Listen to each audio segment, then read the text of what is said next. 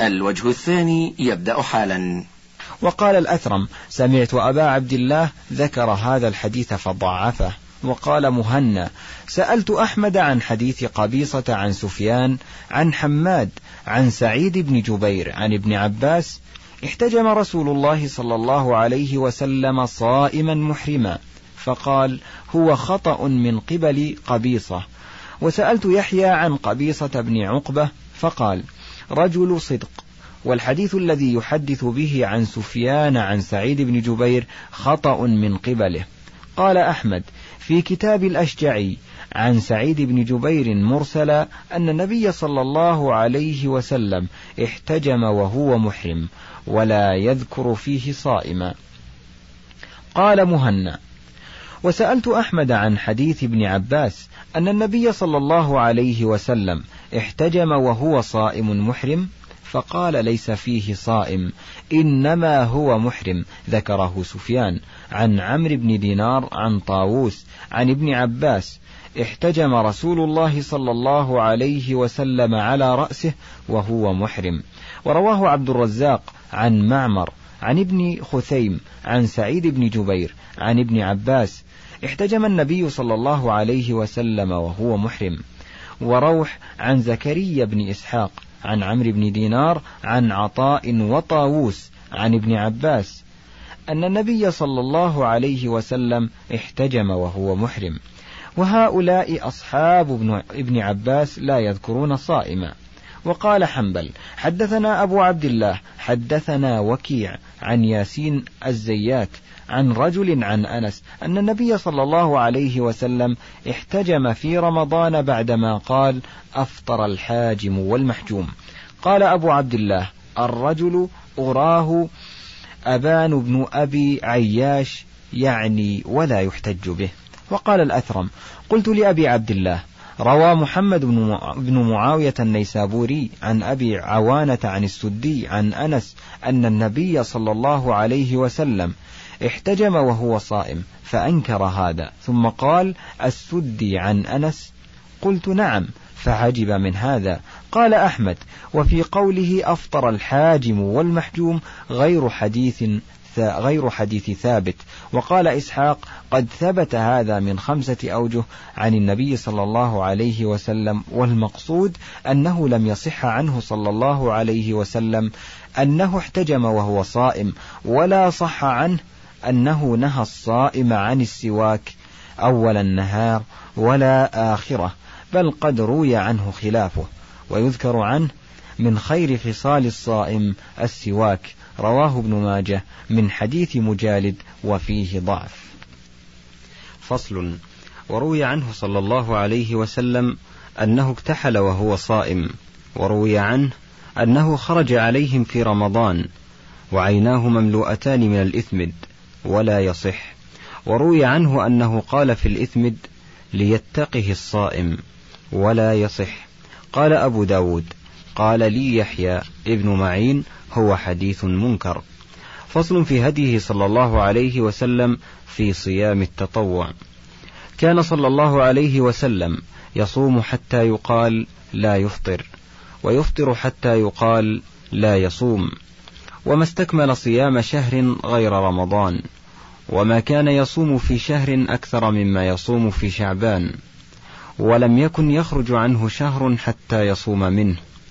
ولم يصم الثلاثة الأشهر سردا كما يفعله بعض الناس ولا صام رجبا قط ولا استحب صيامه بل روي عنه النهي عن صيامه ذكره ابن ماجه. وكان يتحرى صيام يوم الاثنين والخميس. وقال ابن عباس رضي الله عنه كان رسول الله صلى الله عليه وسلم لا يفطر أيام البيض في سفر ولا حضر. ذكره النسائي. وكان يحض على صيامها. وقال ابن مسعود رضي الله عنه كان رسول الله صلى الله عليه وسلم يصوم من غرة كل شهر ثلاثة أيام. ذكره أبو داود والنسائي. وقالت عائشة لم يكن يبالي من أي الشهر صامها. ذكره مسلم. ولا تناقض بين هذه الآثار. وأما صيام عشر ذي الحجة فقد اختلف فيه. فقالت عائشة ما رأيته صائما في العشر قط ذكره مسلم. وقالت حفصة أربع لم يكن يدعهن رسول الله صلى الله عليه وسلم. صيام يوم عاشوراء والعشر وثلاثة أيام من كل شهر وركعة الفجر ذكره الإمام أحمد رحمه الله. وذكر الإمام أحمد عن بعض أزواج النبي صلى الله عليه وسلم أنه كان يصوم تسع ذي الحجة ويصوم عاشوراء وثلاثة أيام من الشهر أو الاثنين من الشهر والخميس وفي لفظ الخميسين. والمثبت مقدم على النافي إن صح. وأما صيام ستة أيام من شوال فصح عنه أنه قال صيامها مع رمضان يعدل صيام الدهر. وأما صيام يوم عاشوراء فإنه كان يتحرى صومه على سائر الأيام. ولما قدم المدينة وجد اليهود تصومه وتعظمه فقال نحن أحق بموسى منكم. فصامه وأمر بصيامه وذلك قبل فرض رمضان. فلما فرض رمضان قال من شاء صامه ومن شاء تركه. وقد استشكل بعض الناس هذا وقال إنما قدم رسول الله صلى الله عليه وسلم المدينة في شهر ربيع الأول. فكيف يقول ابن عباس إنه قدم المدينة فوجد اليهود صياما يوم عاشوراء. وفيه إشكال آخر. وهو أنه قد ثبت في الصحيحين من حديث عائشة أنها قالت كانت قريش تصوم يوم عاشوراء في الجاهلية وكان عليه الصلاة والسلام يصومه فلما هاجر إلى المدينة صامه وأمر بصيامه فلما فرض شهر رمضان قال من شاء صامه ومن شاء تركه. وإشكال آخر وهو ما ثبت في الصحيحين أن الأشعث بن قيس دخل على عبد الله بن مسعود وهو يتغدى فقال يا أبا محمد أدن إلى الغداء. فقال أوليس اليوم يوم عاشوراء؟ فقال وهل تدري ما يوم عاشوراء؟ قال وما هو؟ قال إنما هو يوم كان رسول الله صلى الله عليه وسلم يصومه قبل أن ينزل رمضان فلما نزل رمضان تركه. وقد روى مسلم في صحيحه عن ابن عباس أن رسول الله صلى الله عليه وسلم حين صام يوم عاشوراء وأمر بصيامه قالوا يا رسول الله إنه يوم تعظمه اليهود والنصارى فقال رسول الله صلى الله عليه وسلم إذا كان العام المقبل إن شاء الله صمنا اليوم التاسع. فلم يأتي العام المقبل حتى توفي رسول الله صلى الله عليه وسلم. فهذا فيه أن صومه والأمر بصيامه قبل وفاته بعام. وحديثه المتقدم فيه أن ذلك كان عند مقدمه المدينة. ثم إن ابن مسعود أخبر أن يوم عاشوراء ترك برمضان وهذا يخالفه حديث ابن عباس المذكور ولا يمكن أن يقال ترك فرضه لأنه لم يفرض لما ثبت في الصحيحين عن معاوية بن ابن أبي سفيان سمعت رسول الله صلى الله عليه وسلم يقول هذا يوم عاشوراء ولم يكتب الله عليكم صيامه وأنا صائم. فمن شاء فليصم ومن شاء فليفطر. ومعاوية إنما سمع هذا بعد الفتح قطعا. وإشكال آخر وهو أن مسلما روى في صحيحه عن عبد الله بن عباس أنه لما قيل لرسول الله صلى الله عليه وسلم إن هذا اليوم تعظمه اليهود والنصارى قال إن بقيت إلى قابل لأصومن التاسع. فلم يأتي العام القابل حتى توفي رسول الله صلى الله عليه وسلم. ثم روى مسلم في صحيحه عن الحكم بن الأعرج قال انتهيت, انتهيت إلى ابن عباس وهو متوسد رداءه في زمزم فقلت له أخبرني عن صوم عاشوراء. فقال إذا رأيت هلال المحرم فاعدد وأصبح يوم التاسع صائما. قلت هكذا كان رسول الله صلى الله عليه وسلم يصومه. قال نعم. وإشكال آخر وهو أن صومه إن كان واجبا مفروضا في أول الإسلام فلم يأمرهم بقضائه؟ وقد فات تبييت النية له من الليل وإن لم يكن فرضا فكيف أمر بإتمام الإمساك من, من كان أكل؟ كما في المسند والسنن من وجوه متعددة أنه عليه السلام أمر من كان طعم فيه أن يصوم بقية يومه وهذا إنما يكون في الواجب. وكيف يصح قول ابن مسعود؟ فلما فرض رمضان ترك عاشوراء واستحبابه لم يترك. وإشكال آخر وهو أن ابن عباس جعل يوم عاشوراء يوم التاسع وأخبر أن هكذا كان يصومه صلى الله عليه وسلم وهو الذي روى عن النبي صلى الله عليه وسلم صوموا يوم عاشوراء وخالفوا اليهود صوموا يوما قبله أو يوما بعده. ذكره أحمد وهو الذي روى أمرنا رسول الله صلى الله عليه وسلم بصوم عاشوراء يوم العاشر. ذكره الترمذي. فالجواب عن هذه الإشكالات بعون الله وتأييده وتوفيقه. أما الإشكال الأول وهو أنه لما قدم المدينة وجدهم يصومون يوم عاشوراء فليس فيه أن يوم قدومه وجدهم يصومونه. فإنه إنما قدم يوم الاثنين في ربيع الأول ثاني عشرة. ولكن أول علمه بذلك بوقوع القصة في العام الثاني الذي كان بعد قدومه المدينة. ولم يكن وهو بمكة هذا إن كان حساب أهل الكتاب في صومه بالأشهر الهلالية وإن كان بالشمسية زال الإشكال بالكلية. ويكون اليوم الذي نجى الله فيه موسى هو يوم عاشوراء من أول المحرم. فضبطه أهل الكتاب بالشهور الشمسية فوافق ذلك مقدم النبي صلى الله عليه وسلم المدينة في ربيع الأول. وصوم أهل الكتاب إنما هو بحساب سير الشمس وصوم المسلمين إنما هو بالشهر الهلالي وكذلك حجهم وجميع ما تعتبر له الأشهر من واجب أو مستحب. فقال النبي صلى الله عليه وسلم نحن أحق بموسى منكم. فظهر حكم هذه الأولوية في تعظيم هذا اليوم وفي تعيينه. وهم أخطأوا تعيينه لدورانه في السنة الشمسية. كما أخطأ النصارى في تعيين صومهم بأن جعلوه في فصل من السنة تختلف فيه الأشهر.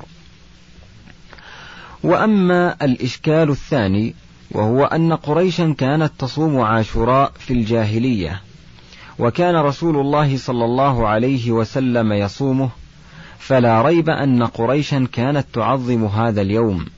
وكانوا يكسون الكعبة فيه وصومه من تمام تعظيمه ولكن إنما كانوا يعدون بالأهلة فكان عندهم عاشر المحرم.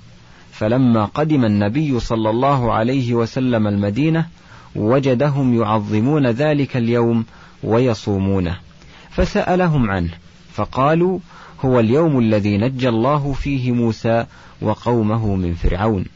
فقال صلى الله عليه وسلم نحن أحق منكم بموسى. فصامه وأمر بصيامه تقريرا لتعظيمه وتأكيدا. وأخبر صلى الله عليه وسلم أنه وأمته أحق بموسى من اليهود. فإذا صامه موسى شكرا لله كنا أحق أن نقتدي به من اليهود. لا سيما إذا قلنا شرع من قبلنا شرع لنا ما لم يخالفه شرعنا. فإن قيل من أين لكم أن موسى صامه؟ قلنا ثبت في الصحيحين أن رسول الله صلى الله عليه وسلم لما سألهم عنه فقالوا يوم عظيم نجى الله فيه موسى وقومه وأغرق فيه فرعون وقومه فصامه موسى شكرا لله فنحن نصومه. فقال رسول الله صلى الله عليه وسلم فنحن أحق وأولى بموسى منكم فصامه وأمر بصيامه. فلما أقرهم على ذلك ولم يكذبهم علم أن موسى صامه شكرا لله فانضم هذا القدر إلى التعظيم الذي كان له قبل الهجرة. فازداد تأكيدا حتى بعث رسول الله صلى الله عليه وسلم مناديا ينادي في الأمصار بصومه. وإمساك من كان أكل والظاهر أنه حتم ذلك عليهم وأوجبه كما سيأتي تقريره. وأما الإشكال الثالث وهو أن رسول الله صلى الله عليه وسلم كان يصوم يوم عاشوراء قبل أن ينزل فرض رمضان فلما نزل فرض رمضان تركه فهذا لا يمكن التخلص منه إلا بأن صيامه كان فرضا قبل رمضان. وحينئذ فيكون المتروك وجوب صومه لا استحبابه. ويتعين هذا ولا بد لأنه عليه السلام قال قبل وفاته بعام وقد قيل له إن اليهود يصومونه لئن عشت إلى قابل لأصومن التاسع. أي معه وقال خالفوا اليهود وصوموا يوما قبله. أو يوما بعده. أي معه. ولا ريب أن هذا كان في آخر الأمر. وأما في أول الأمر فكان يحب موافقة أهل الكتاب فيما لم يؤمر فيه بشيء فعلم أن استحبابه لم يترك. ويلزم من قال إن صومه لم يكن واجبا أحد الأمرين إما أن يقول بترك استحبابه فلم يبق مستحبا. أو يقول هذا قاله عبد الله بن مسعود رضي الله عنه برأيه وخفي عليه استحباب صومه وهذا بعيد. فإن النبي صلى الله عليه وسلم حثهم على صيامه وأخبر أن صومه يكفر السنة الماضية واستمر الصحابة على صيامه إلى حين وفاته ولم يروى عنه حرف واحد بالنهي عنه وكراهة صومه. فعلم أن الذي ترك وجوبه لا استحبابه. فإن قيل حديث معاوية المتفق على صحته صريح في عدم فرضيته وأنه لم يفرض قط. فالجواب أن حديث معاوية صريح في نفي استمرار وجوبه وأنه الآن غير واجب ولا ينفي وجوبا متقدما منسوخا فإنه لا يمتنع أن يقال لما كان واجبا ونسخ وجوبه إن الله لم يكتف علينا. وجواب ثان. أن غايته أن يكون النفي عاما في الزمان الماضي والحاضر فيخص بأدلة الوجوب في الماضي وترك النفي في استمرار الوجوب. وجواب ثالث. وهو أنه صلى الله عليه وسلم إنما نفى أن يكون فرضه ووجوبه مستفادا من جهة القرآن. ويدل على هذا قوله. إن الله لم يكتبه علينا وهذا لا ينفي الوجوب بغير ذلك. فإن الواجب الذي كتبه الله على عباده هو ما أخبرهم بأنه كتبه عليهم كقوله تعالى كتب عليكم الصيام فأخبر صلى الله عليه وسلم أن صوم يوم عاشوراء لم يكن داخلا في هذا المكتوب الذي كتبه الله علينا دفعا لتوهم من يتوهم أنه داخل فيما كتبه الله علينا. فلا تناقض بين هذا وبين الأمر السابق بصيامه الذي صار منسوخا بهذا الصيام المكتوب. يوضح هذا أن معاوية إنما سمع هذا منه إنما سمع هذا منه بعد فتح مكة واستقرار فرض رمضان ونسخ وجوب عاشوراء به والذين شهدوا أمره بصيامه والنداء بذلك وبالإمساك لمن أكل. شهدوا ذلك قبل فرض رمضان عند مقدمه المدينة. وفرض رمضان كان في السنة الثانية من الهجرة فتوفي رسول الله صلى الله عليه وسلم وقد صام تسع رمضانات. فمن شهد الأمر بصيامه شهده قبل نزول فرض رمضان. ومن شهد الإخبار عن عدم فرضه شهده في آخر الأمر بعد فرض رمضان. وإن لم يسلك هذا المسلك تناقضت أحاديث الباب واضطربت. فإن قيل فكيف يكون فرضا ولم يحصل تبييت النية من الليل وقد قال لا صيام لمن لم يبيت الصيام من الليل؟ فالجواب أن هذا الحديث مختلف فيه. هل هو من كلام النبي صلى الله عليه وسلم أو من قول حفصة وعائشة؟ فأما حديث حفصة فأوقفه عليها معمر والزهري وسفيان بن عيينة ويونس بن يزيد الأيلي عن الزهري ورفعه بعضهم وأكثر أهل الحديث يقولون الموقوف أصح. قال الترمذي وقد رواه نافع عن ابن عمر قوله وهو أصح ومنهم من يصحح رفعه لثقة رافعه وعدالته.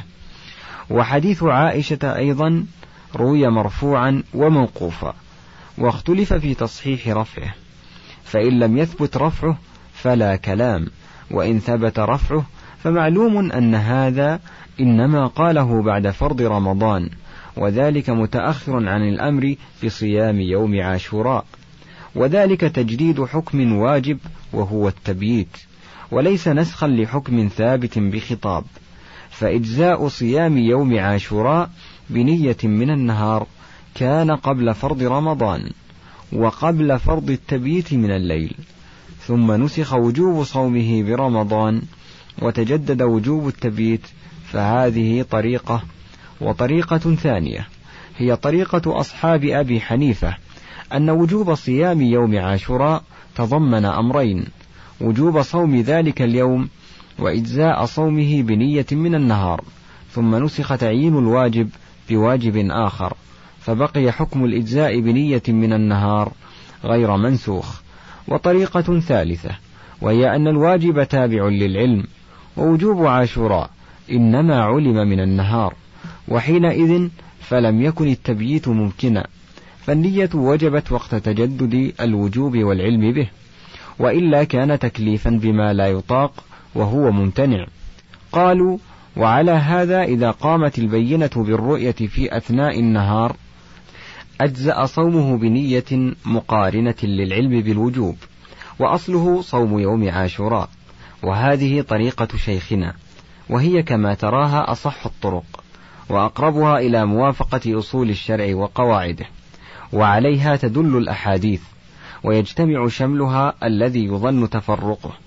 ويتخلص من دعوى النسخ بغير ضرورة. وغير هذه الطريقة لا بد فيه من مخالفة قاعدة من قواعد الشرع أو مخالفة بعض الآثار. وإذا كان النبي صلى الله عليه وسلم لم يأمر أهل قباء بإعادة الصلاة التي صلوا بعضها إلى القبلة المنسوخة إذ لم يبلغهم وجوب التحول فكذلك من لم يبلغه وجوب فرض الصوم. أو لم يتمكن من العلم بسبب وجوبه لم يؤمر بالقضاء. ولا يقال إنه ترك التبييت الواجب إذ وجوب التبييت تابع للعلم بوجوب المبيت وهذا في غاية الظهور.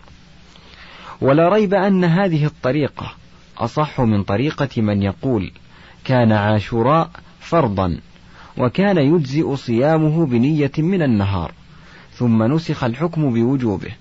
فنسخت متعلقاته ومن متعلقاته إجزاء صيامه بنية من النهار لأن متعلقاته تابعة له وإذا زال المتبوع زالت توابعه وتعلقاته فإن إجزاء الصوم الواجب بنية من النهار لم يكن من متعلقات خصوص هذا اليوم بل من متعلقات الصوم الواجب.